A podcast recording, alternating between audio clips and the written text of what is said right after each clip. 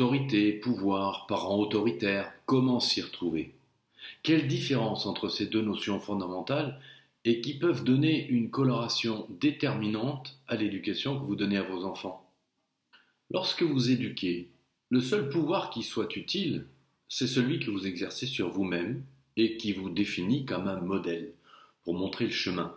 C'est ce pouvoir-là qui vous donne une autorité. Quand vous êtes en colère, vous sentez que l'émotion qui monte fissure votre raison et qu'une forme d'extrémisme s'empare de vous. Votre pouvoir ne vise alors qu'à détruire quelque chose au profit d'autre chose. Le pouvoir, c'est la puissance dont vous usez lorsque votre autorité échoue. Il vise à faire obéir votre enfant et à le soumettre à votre volonté. C'est ce que l'on appelle du dressage. L'inconvénient majeur de ce type de comportement est que votre enfant n'apprend plus, car vous ne sollicitez pas son intelligence mais sa capacité à se plier à vos exigences. Le second écueil, non des moindres, c'est que vous vous discréditez à ses yeux.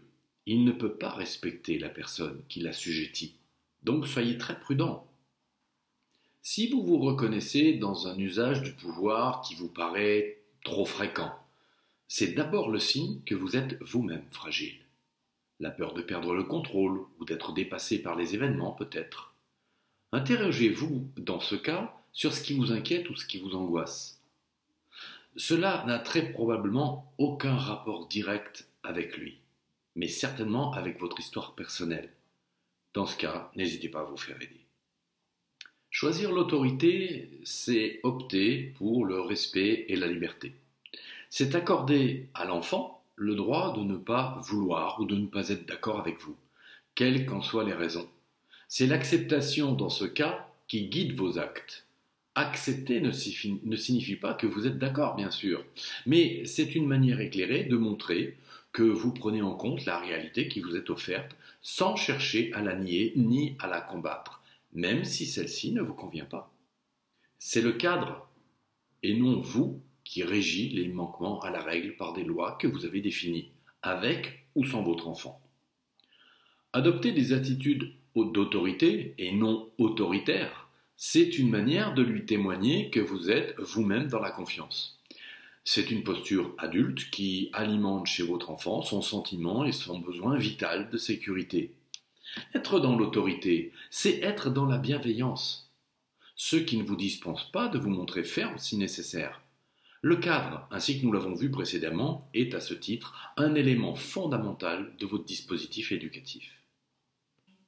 Souvenez-vous que c'est plus l'intention qui anime vos comportements qui sera reçue par votre enfant que vos comportements eux-mêmes. Votre enfant se cale davantage sur l'état émotionnel dans lequel vous vous trouvez lorsque vous l'éduquez que sur ce que vous dites ou attendez-le lui explicitement. D'une manière générale, le comportement de votre enfant est un bon indicateur de l'état dans lequel vous vous trouvez. Retenez que si le premier outil du pouvoir, c'est le verbe, celui de l'autorité, c'est le silence. Apprenez donc à vous taire.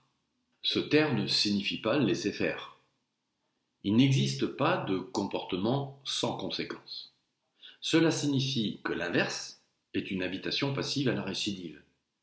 C'est le principe d'action-réaction. Toute action entraîne une ou plusieurs conséquences. Vous devez utiliser ce levier afin d'amener naturellement votre enfant à corriger seul son comportement. C'est l'unique moyen de le voir changer son attitude. Vous n'investirez donc pas le verbe et n'aurez pas recours à de grands palabres ni leçons de morale, vous opterez pour le service minimum, ainsi, vous lui proposerez une situation à la fois cohérente et congruente du point de vue de vos désirs d'autorité, de confiance et de respect de sa liberté et de ses besoins d'autonomie.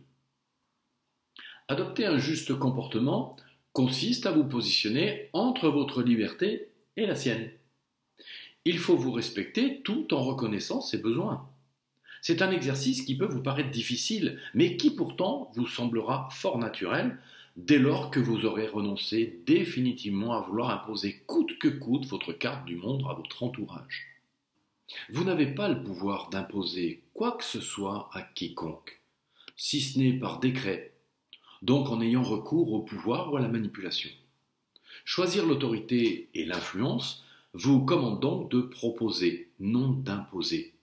Rappelez-vous que le seul pouvoir que vous avez, et qui soit positif et sans danger pour autrui, est celui que vous pouvez actionner sur vous-même.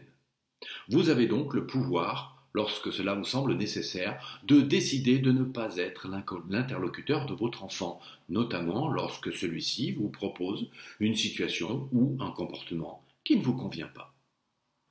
Le service minimum consiste en une attitude. Je décide en mon fort intérieur de ne pas être l'interlocuteur que l'autre croit que je suis au moment où il m'impose un comportement qui n'entre pas dans ma carte du monde.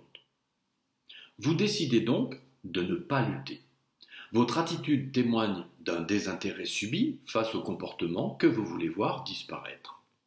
Par exemple, lorsque votre enfant vous montre un comportement manifestement inapproprié, ou verbalise à votre rencontre de façon inadaptée, ou encore vous pose une question à laquelle il a déjà la réponse. Bref, dès lors qu'il transgresse une règle importante à vos yeux, vous pouvez vous désolidariser de l'échange en entrant dans une bienveillante indifférence et opter pour le service minimum.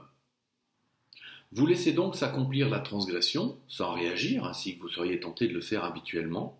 Vous n'êtes plus son interlocuteur. Il a ainsi perdu la capacité de vous interroger ou de vous solliciter, quel que soit le sujet, pour une durée indéterminée dont vous seul jugerez la durée. C'est la première conséquence de son comportement de transgression.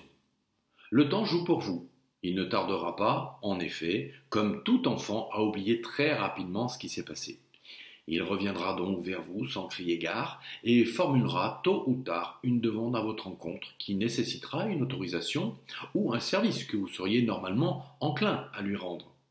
À cet instant précis, regardez-le droit dans les yeux, toujours dans la bienveillance, et dites-lui simplement non.